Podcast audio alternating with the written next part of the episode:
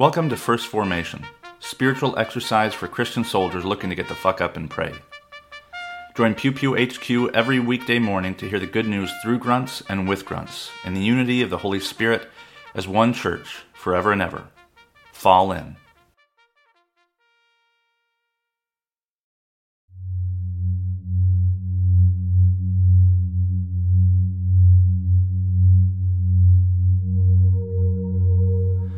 Psalm 130 Out of the depths I cry to you, O Lord. Lord, hear my voice. Let your ears be attentive to the voice of my supplications. If you, O Lord, should mark iniquities, Lord, who could stand? But there is forgiveness with you, so that you may be revered. I wait for the Lord. My soul waits, and in his word I hope. My soul waits for the Lord more than those who watch for the morning more than those who watch for the morning. O Israel, hope in the Lord, for with the Lord there is steadfast love, and with him is great power to redeem. It is he who will redeem Israel from all its iniquities. Isaiah chapter 28, verses 9 through 13. Whom will he teach knowledge, and to whom will he explain the message? Those who are weaned from milk, those who taken from the breast? For it is precept upon precept, precept upon precept, line upon line, line upon line. Here is a little, there is a little. Truly, with stammering lip and with alien tongue, he will speak to his people, to whom he has said, This is rest. Give rest to the weary, and this is repose. Yet they would not hear. Therefore, the word of the Lord will be to them precept upon precept, precept upon precept, line upon line, line upon line here a little, there a little, in order that may, they may go and fall backward and be broken and snared and taken. 1 Peter chapter 4 verses 7 through 19. The end of all things is near. Therefore be serious and discipline yourselves for the sake of your prayers. Above all, maintain constant love for one another, for love covers a multitude of sins. Be hospitable to one another without complaining. Like good stewards of the manifold grace of God, serve one another with whatever gift each of you has received. Whoever speaks must do so as one speaking the very words of God. Whoever serves must do so with the strength that God supplies, so that God may be glorified in all things through Jesus Christ. To him belong the glory and the power forever and ever. Amen. Beloved, do not be surprised at the fiery ordeal that is taking place among among you to test you, as though something strange were happening to you. But rejoice insofar as the, you are sharing Christ's sufferings, so that you may also be glad and shout for joy when his glory is, re- is revealed. If you are reviled for the name of Christ, you are blessed, because the Spirit of glory, which is the Spirit of God, is resting on you. But let none of you suffer as a murderer, a thief, a criminal, or even a mischief maker. Yet if any of you suffers as a Christian, do not consider it a grace a disgrace, but glorify God because you bear this name. For the time has come for judgment to begin with the household of God. If it begins with us, what will be the end for those who do not obey the gospel of God? And if it is hard for the righteous to be saved, what will become of the ungodly and the sinners? Therefore, let those suffering in accordance with God's will entrust themselves to be a faithful Creator while continuing to do good.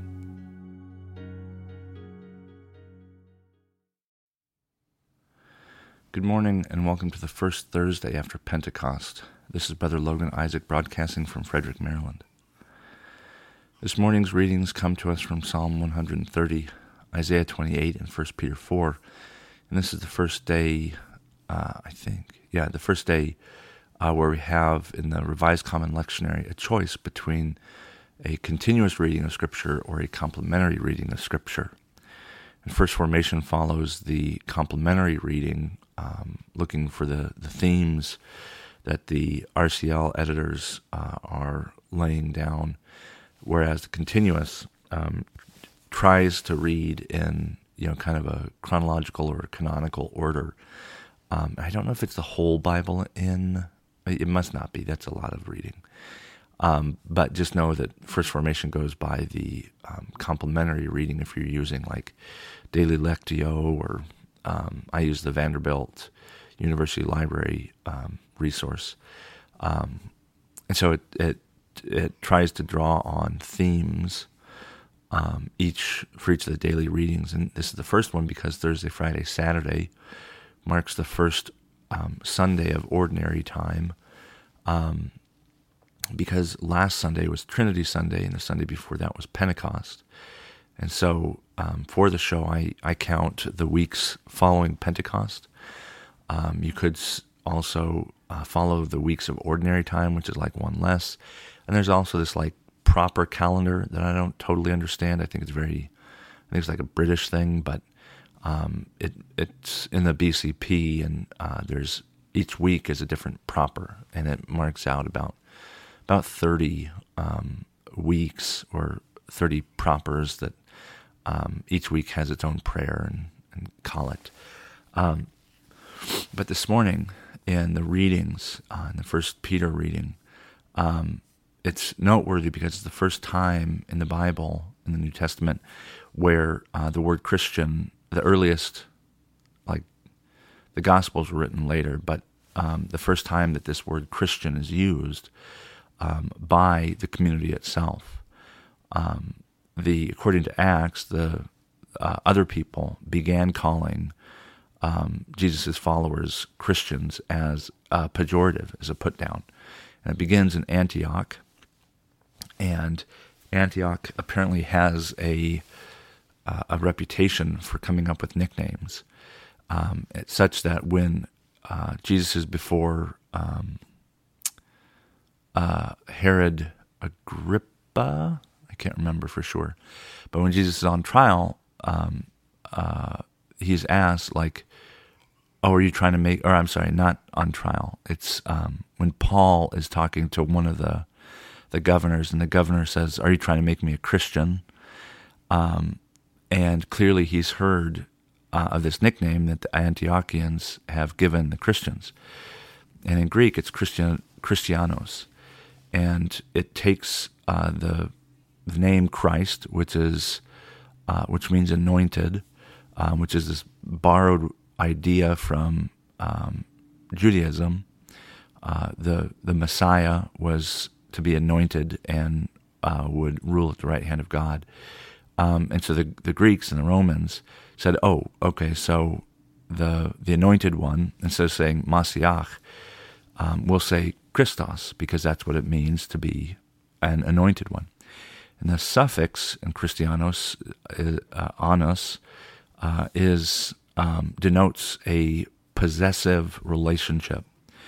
Uh, the the person who is the anos uh, is owned by or totally controlled by, you know, whoever. So it's like saying of Fred, you know, from um, from Handmaid's Tale you know, that's it's an ownership relationship. Offred and of John and of whatever, uh, it's like that of, uh, you know, prefix, except with Christianos it's a suffix. And so what the Antiochians were saying was these people are owned by uh, this anointed one. And people all saw what happened to the anointed one, just like the other messianic claimants. He was crucified and killed and clearly that is proof to the world that he wasn't an anointed one. And so it was this put down because it was like this tongue in cheek reference, like, oh, yeah, the ones who serve the anointed one. Um, and uh, the the governor, of course, has already heard this. Paul has heard it, um, and it was a put down for you know several decades. Um, the the author of Luke and Acts is probably um, picking up on it later, but it's in First Peter where we see that it's used within a context, within a social context, at the time of being still being used as a pejorative. And so the author says, if any of you suffers as a Christianos, do not consider it a disgrace. So encouragement shows us that it was a disgrace to be called a Christianos. Um, and First Peter is saying, look, don't. Don't buy into the world's definition of it. Instead, glorify God because you bear this name. You are owned by Christ, you serve Christ, um, and that's something to be proud of. Even if the world doesn't understand that, take pride in this word. Um, and it's it's not unlike how other oppressed and marginalized cultures um, take away the meaning of a word um, and use it for their own purposes and take control of it as a, a way of um, you know self determination as as a way of owning themselves and taking control over um, the word that once controlled them. You know, you think of the N word, or you think of you know when I was a kid, um, uh, bodyboarding in California. Um, we were called spongers by the surfers, and it was supposed to imply you know soft, phallic kind of stuff. And within within you know a year or two, the bodyboarding crowd particularly through like No Friends and the rest, um, they just started calling themselves spongers, and they owned it, much like this word Christianos, um, in a much more lighthearted way than the N word. Um, this is what's going on in the early church, and First Peter is saying, look, word is a badge of honor. Um, don't consider it a disgrace, um, because you know, for at the not the least, because it's true. We do serve Christ he does own us. He does watch over us. Um, it's not an, uh, a relationship of control and domination.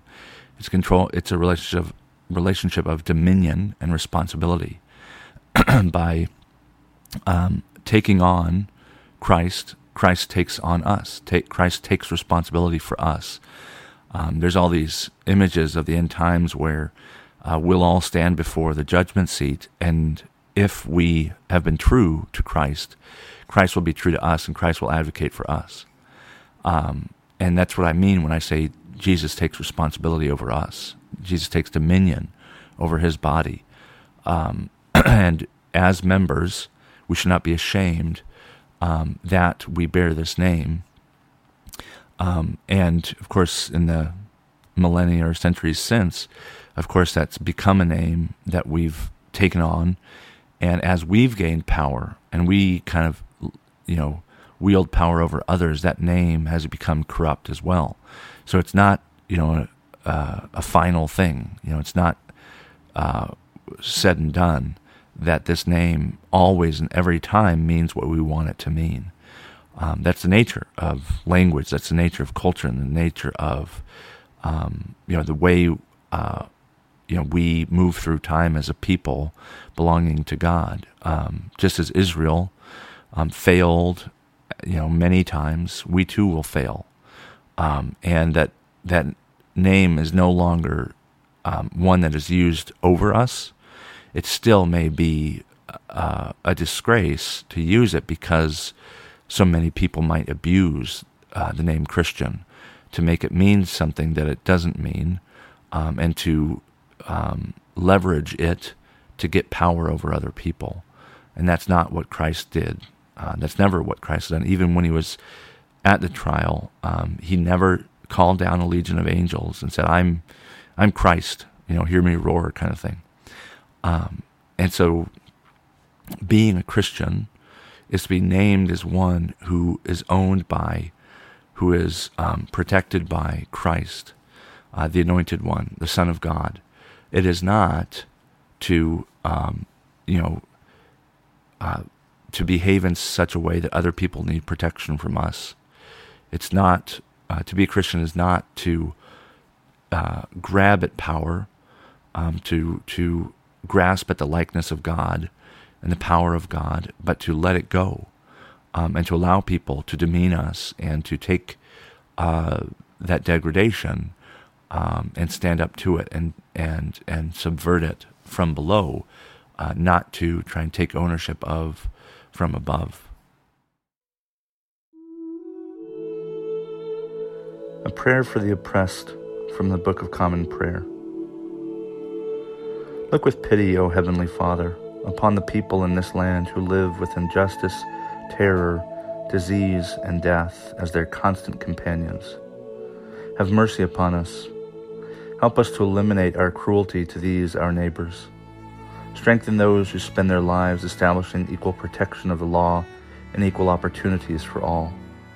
And grant that every one of us may enjoy a fair portion of the riches of this land. Through Jesus Christ our Lord. Amen.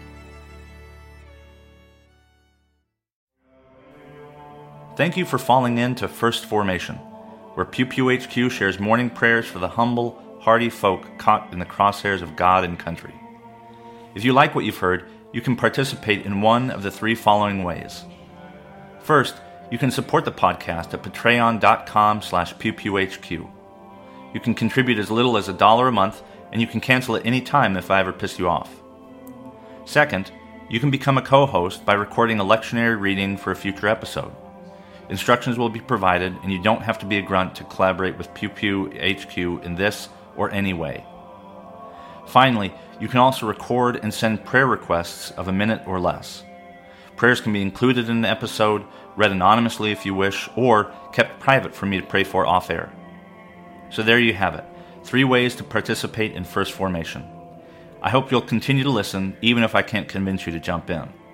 This has been Brother Logan Isaac, always faithful always family. Semper Familia.